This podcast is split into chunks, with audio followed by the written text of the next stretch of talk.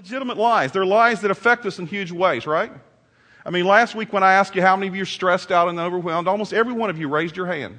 At least at some time in your life, you've been that way. All of us were affected by this lie, I can do it all. And it'll affect us on a day to day basis, but I want to share with you that this big lie we're going to talk about today is a lie that not only affects us on a day to day basis, but it affects our eternity. It's the lie that, that drives every religious system in the world except for Christianity. It's the lie that constantly bombards us, and even as Christians, so often we struggle with this lie. And the fact is, as we talked about this a few weeks ago, is a lie believed as truth will affect you as if it were the truth. So it's not just that we act like that, that, it doesn't affect us, it affects us in a huge way. And the big lie is this. I was not going to tell you for a while, but I decided to tell you. The big lie is this. I can earn God's favor. I can earn God's favor. This is the big lie that Satan is constantly trying to tell us because he wants us to believe that. Now, the struggle for me this week was not finding scriptural uh, scripture that dealt with this because the whole of Scripture deals with this big lie.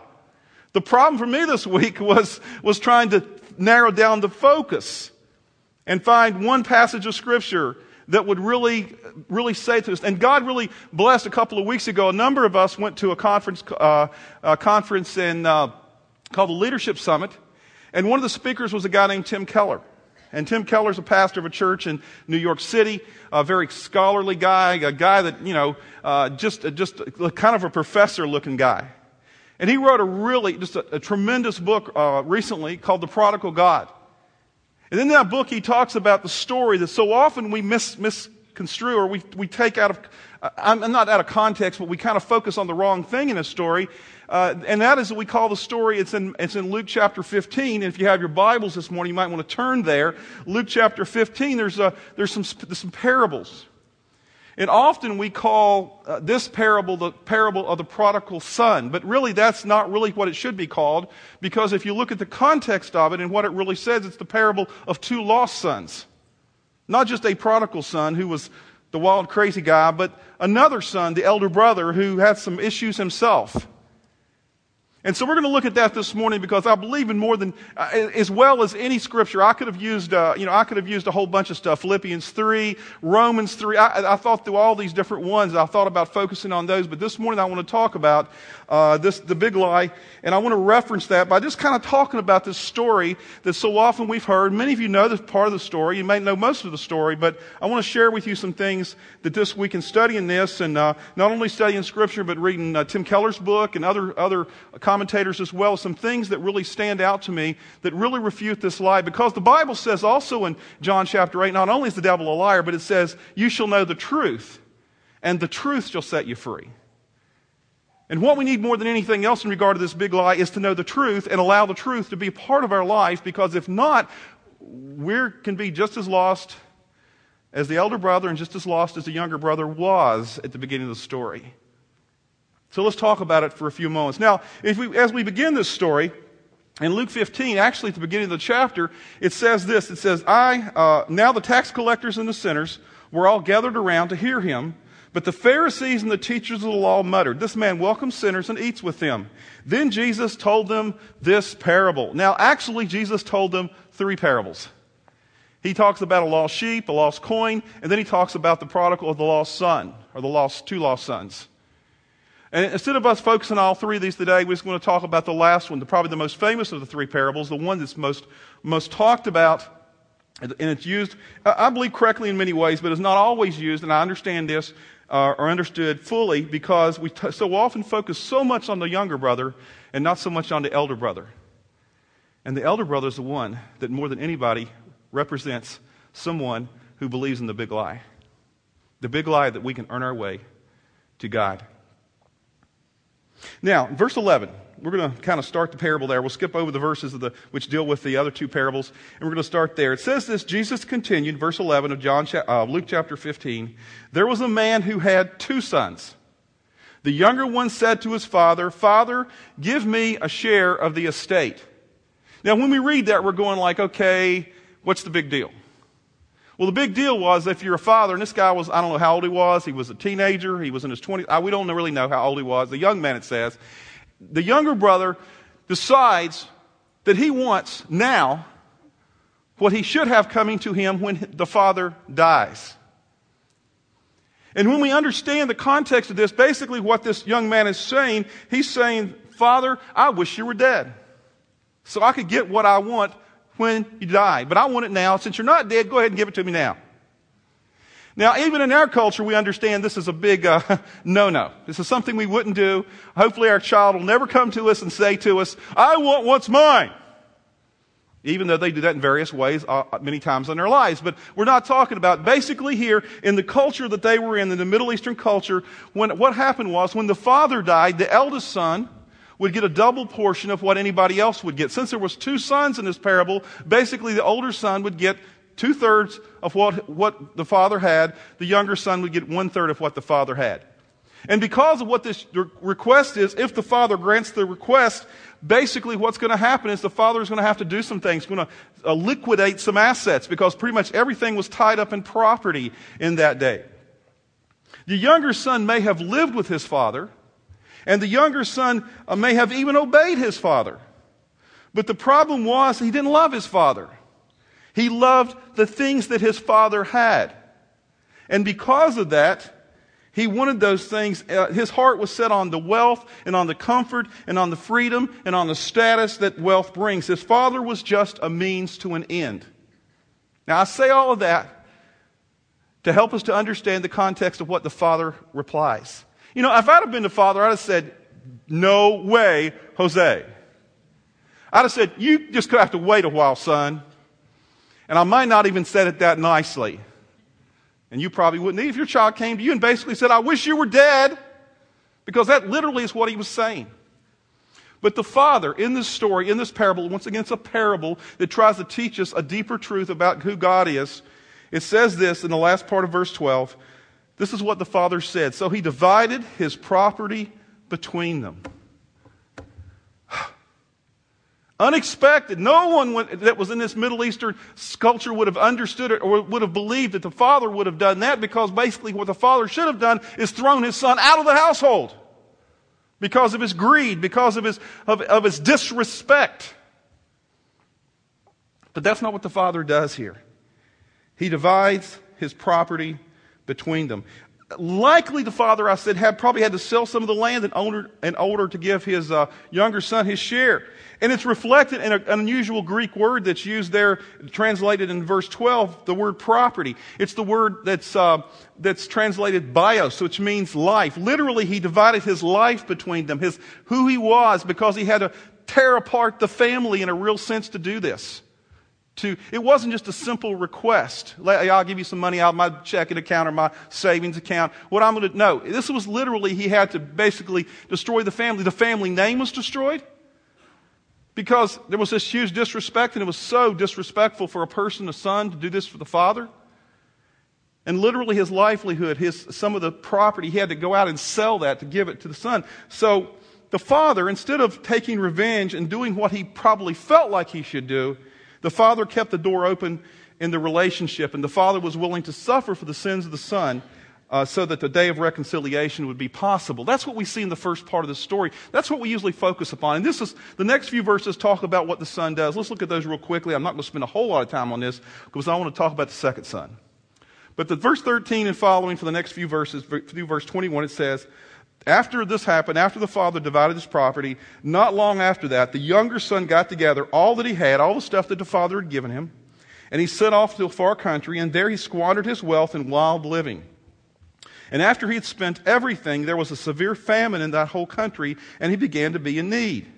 So he went, and hired, he went and hired himself out to a citizen of that country who sent him to the fields to feed pigs. He longed to fill his stomach with the pods that the pigs were eating, but no one gave him anything. Then verse 17. When he came to his senses, he said, How many of my father's hired men have food to spare? And here I am starving to death. I will set out and go back to my father and say to him, Father, I have sinned against heaven and against you. I am no longer worthy to be called your son. Make me like one of your hired men. That's what he was thinking about here. He was going to do. He set up his plan to go back and get in right relationship with his father who had said to him, Father, I wish you were dead. He realized the father probably would not be happy with him. And then in verse 20, he says, So he got up and he went to his father.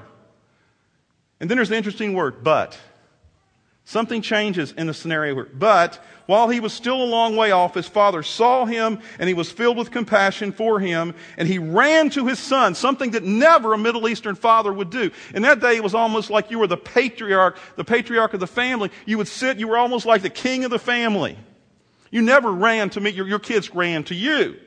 That was a sign of respect. They'd almost bow to you in that culture, something that was unheard of in that day. It says the father ran, uh, he ran to his son, he threw his arms around him, kissed him. Then the son said to him, he first of all, the son's surprised, and he says, Father, I have sinned against heaven and against you. I am no, no longer worthy to be called your son.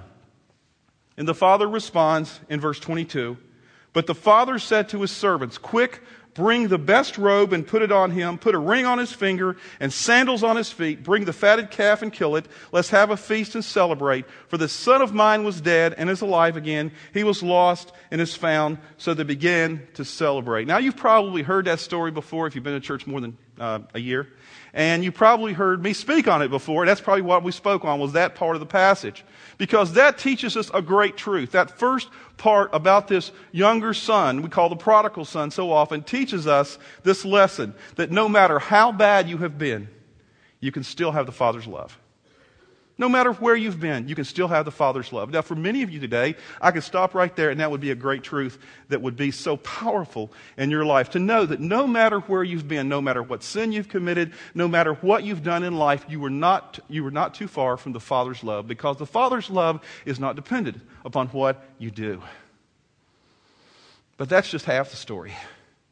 And matter of fact, that's the easy part of us for the story for us to understand because all of us look at the, the, the younger son and say, oh, yeah, he messed up big time.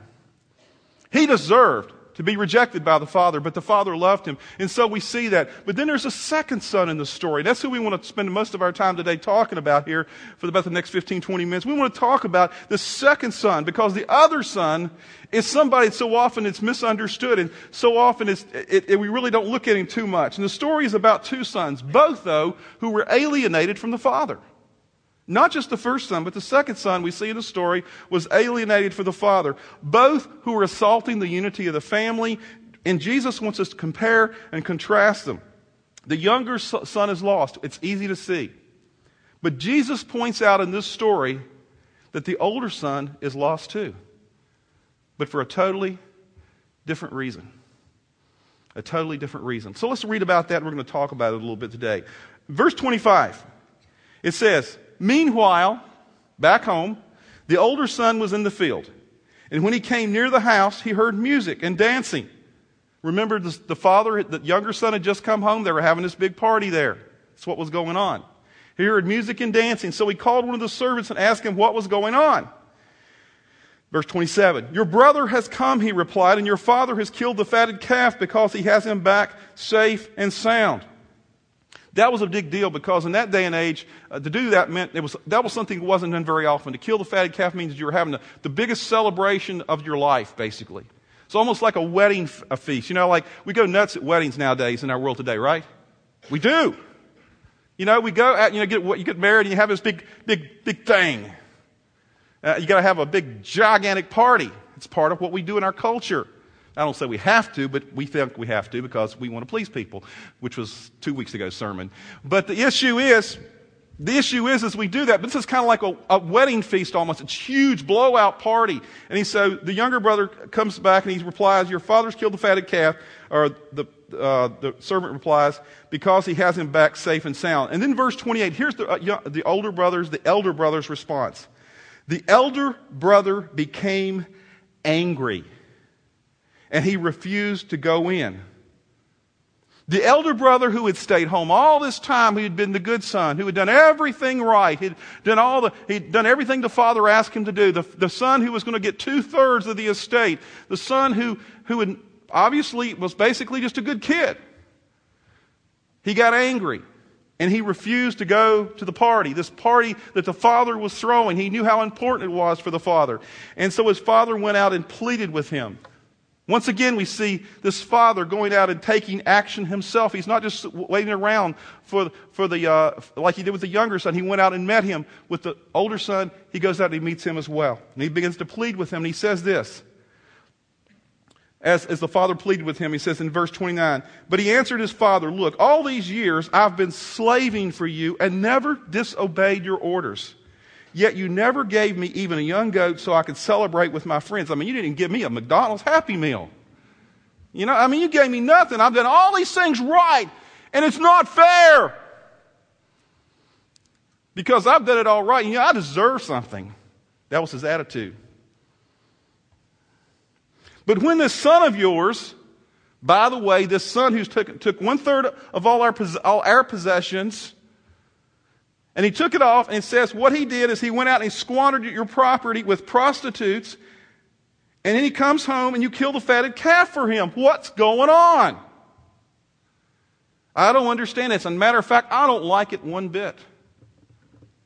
Then in verse 31, my son, the father said, You are always with me, and everything I have is yours.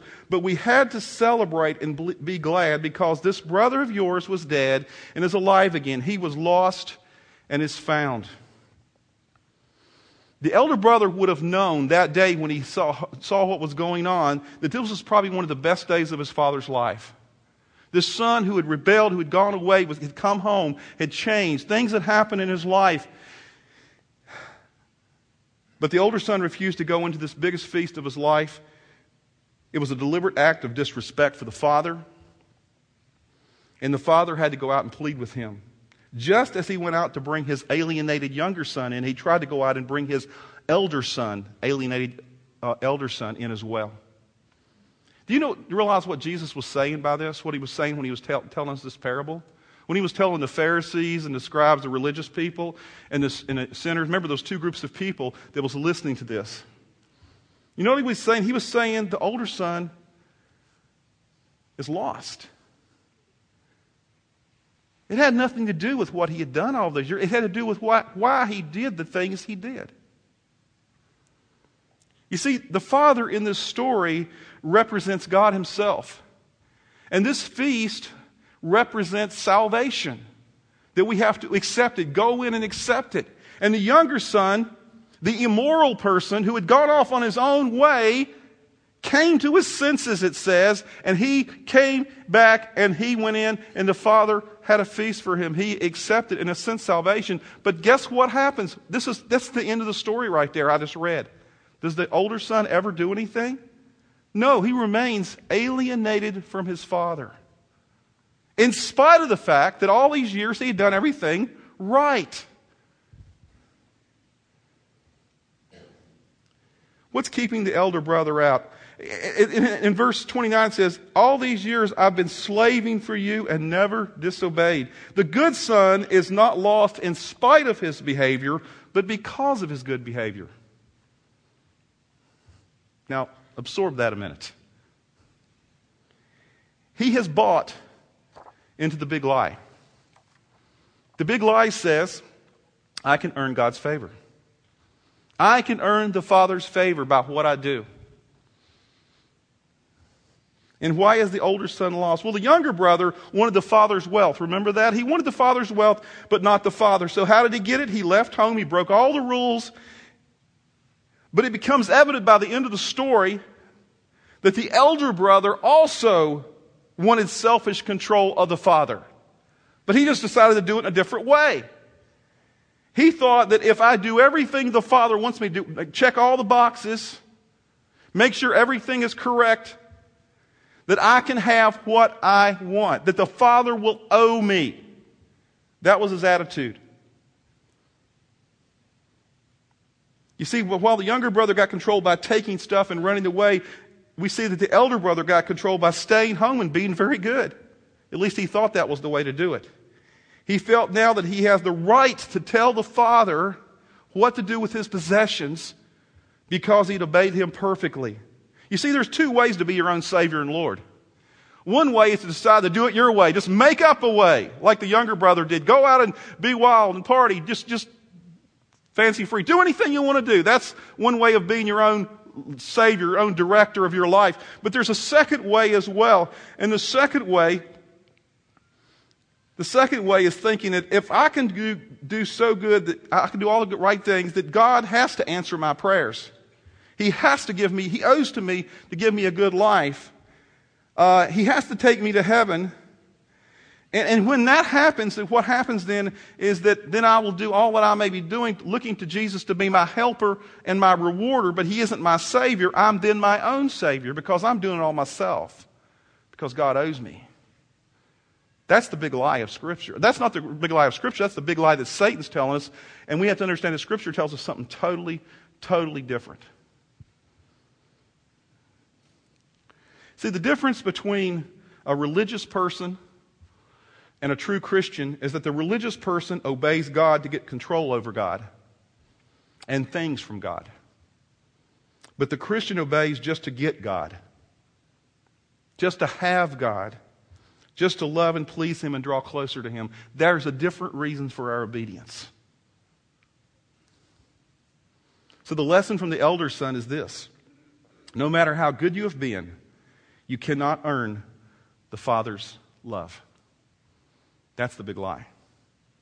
But how, because how good is good enough? You see, some people, I believe, are complete elder brothers. They go to church. Hear me. This is loving, okay? This is important. Because, like I said, the lies that we talked about the last few weeks are not just about our everyday life. These lies are about eternity, but they do affect your everyday life. There are some people that complete elder brothers. They go to church, they obey the Bible, but out of an expectation that God owes them something. Because they've never really understood the biblical gospel at all. Many Christians, though, many Christians, though, who know the gospel, often act like elder brothers. Because despite the fact that we know that the gospel, that the, the Bible teaches us, the good news is that salvation is by grace. It's not something meaning it's something unmerited favor. It's not something you earn. We know that with our heads. Our hearts go back to the elder brother default mode of self salvation. You know, if I just do enough good things, God's going to answer my prayers. And we live life that way so often. What does the elder brother attitude look like? Let's go back to Scripture, back to verse 28, and talk about this for just a minute before we wrap up here. A person who has an elder brother attitude, it says in verse 28, he became, the elder brother became what? Angry. Angry. Elder brother, when you have an elder brother attitude, anger is something that happens many, many times in your life. Elder brothers believe that God owes them a comfortable and good life if they try hard and live up to a certain amount of standards, whatever standards they may be. They say, My life ought to be really going well. And when it doesn't go well, guess what happens to someone with an elder brother attitude? They get angry. They get angry because they deserve something from God. Well, the fact is, we're forgetting about Jesus. Now, did anybody on this earth ever live a more perfect life than Jesus? Uh, this is when you can respond. I, I, was at the back when Chris was talking, and, and I was back there, by the way. He said I wasn't here, but I was, and I was listening. Okay. Did, did, did anybody live a more perfect life as far as obeying rules than Jesus? No. Did Jesus ever have any bad days? I can think of one or two. Something that you and I will probably never have to deal with, like crucifixion on a cross. like being tried for, for doing, you know, for nothing he had done, being whipped and brutalized. If you saw the Passion of the Christ, that's probably a fairly accurate depiction of what actually happened. I would consider that a bad day. See, living the Christian life does not mean that every day is going to be a perfect day. And if you have an elder brother attitude that God owes you something, then when you do have a bad day, you will probably get angry. A second characteristic or attitude of an elder brother is in verse 29. He says this, he says, the, the, the, elder brother says to the father, I've been slaving for you. It's this joyless, joyless, mechanical obedience that people have. It's elder brothers obey God as a means to an end. As a way to get the things they really love. Of course, obedience to God is sometimes extremely hard, right? But elder brothers find obedience virtually joyless, mechanical, and they feel like they're a slave to it. It's kind of like I've heard people say, Well, I'm suffering for Jesus. You ever heard a testimony about that? I'm suffered for Jesus. I have. I've used that in quote, quote, and you know, use that as a jest sometimes. But the reality is, is the reality is so often we have this certain people that have this elder brother attitude. They have this joyless, mechanical obedience. They just do the things, but they hate it. That's what this, this elder brother had. Verse 30, it says, a third uh, attitude of elder brothers is this a coldness to younger brother types. It says in verse 30, he says, You ever said this to your spouse when, you, when your child has been disobedient? Your child, you know, it's not my child, it's your child that did this, right? None of you have ever done that, right? yeah. I've said it before to my wife. Your child did this. Not my child. Well, this, this elder brother has this, and he says in verse 30, this son of yours, not my brother, this son of yours, he has this attitude. He has this older brother will not even own his brother because elder brothers are too disdainful of others unlike themselves to be effective in even wanting to reach them. See, it's, it's one of the greatest tools Satan uses to destroy our testimony because we become judgmental and critical when we're elder brother types. Elder brothers who pride themselves on their doctrinal and moral purity uh, unavoidably feel superior to those who do not have the things that they think they have. Number four, another elder brother attitude is a lack of assurance of the Father's love.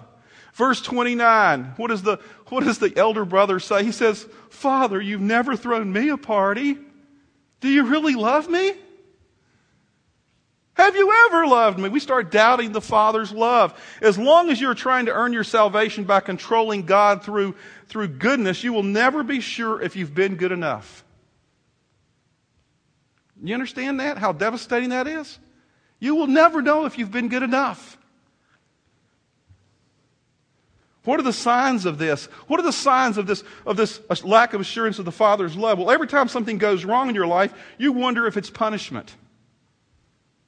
Is God trying to get me? Or another sign is irresolvable guilt. You just feel guilty all the time about everything. You can't be sure that you've repented deeply enough, so you beat yourself over, up over everything you do. Lastly, there is a lack of any sense of intimacy with God. You may have a great prayer life, but you do it mechanically, and there's no sense of closeness to God. You may go through all the motions, but there's no close of intima- no, no uh, intimacy with what you're doing. A lack of assurance of the Father's love is another sign or, of attitude of elder brother. And finally, an unforgiving and judgmental spirit. That's another attitude of, of an elder brother. The elder brother does not want the father to forgive the younger brother because it is impossible to forgive someone if you feel like, I would never do that myself. Now, we always do that with things that we would never do. But there's all, we always, it's real easy to condemn a person for a sin that we have, we have no inclination to do. And all of us are inclined to sin, right? Yes, we are. Okay. But the issue is not all of us are inclined to the same sins all the time. Some sins, some things to do are really easy for us to avoid, right? I would never do that. And the elder brother is one who constantly points out this whole thing about, well, I would never do that, so they feel superior to the person. Jesus ends the parable then with the lostness of the elder brother in order to get across the point that it is, this is probably the more dangerous spiritual condition of the two. This inability to see that he is, he's trying to work to the Father through his goodness versus this guy who just simply just chucked it all and did his own thing. The younger brother knew he was alienated from the father. But guess what? The elder brother did not. See, if you tell moral religious people you're trying, who are trying to be good, trying to obey the Bible, uh, so God will bless them, that they are alienated from God, guess what they'll do? they'll deny it. Because we believe Satan has sold us this big lie that, you know, man, if you do the right things, God will love you more. But that's not what Scripture says. Not just here, but throughout Scripture. Read Romans 3. Read Philippians 3. I mean, I could name dozens of scripture passages that I've looked at the last couple of weeks in regard to tons and tons. Ephesians 4. Just read through these passages of scripture because it says that that is not the way to God. You don't earn God's favor. God loves you just as much. He loved, you know, in both situations with the younger brother and the elder brother, He loved them equally, not based upon their behavior even though both of them did not love the Father for the right reasons. Both of them were self motivated. Both of them wanted something from the Father, not the Father. You see, moralistic religion works on the principle I obey, therefore God accepts me. But the gospel, the good news of Jesus Christ, works on the principle I am accepted by God through Jesus Christ, therefore I obey. Totally opposite extremes.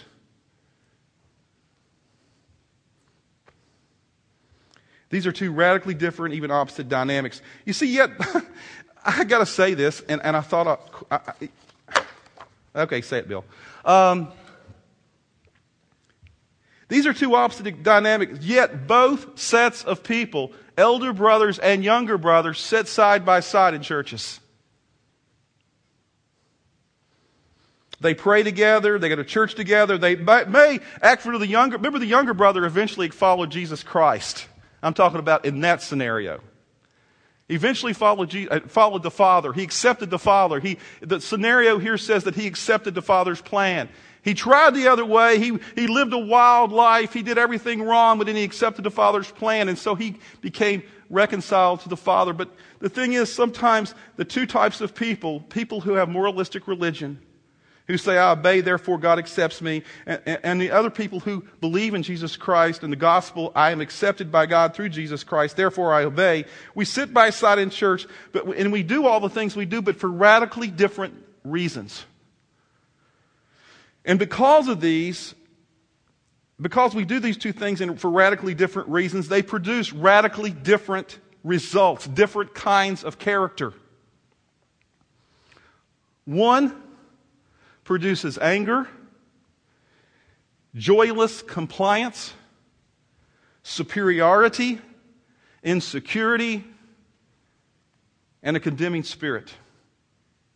The other slowly but inevitably produces contentment, joy, humility, poise, and a forgiving spirit. So the choice this morning is this for us. The choice that Scripture gives us is this believe the big lie like the elder brother. Believe the big lie like the elder brother. Keep trying to earn God's favor. And guess where you'll be at? You'll be like the moralistic religious person who will be angry and you'll be constantly just feel have no joy in your life. Because you can never, you can never earn God's favor. What is, how do you measure up? There's, there's no measurement. But Satan will keep telling you, you can do it. You can do it. And like the elder brother, I have to say this you remain lost.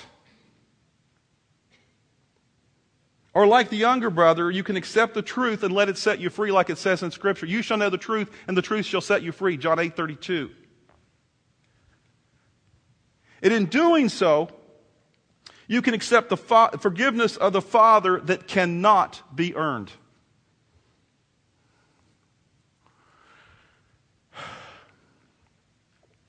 I love this quote. I don't know where it came from, but it says this about God and about Jesus Christ. We were so sinful that he had to die for us.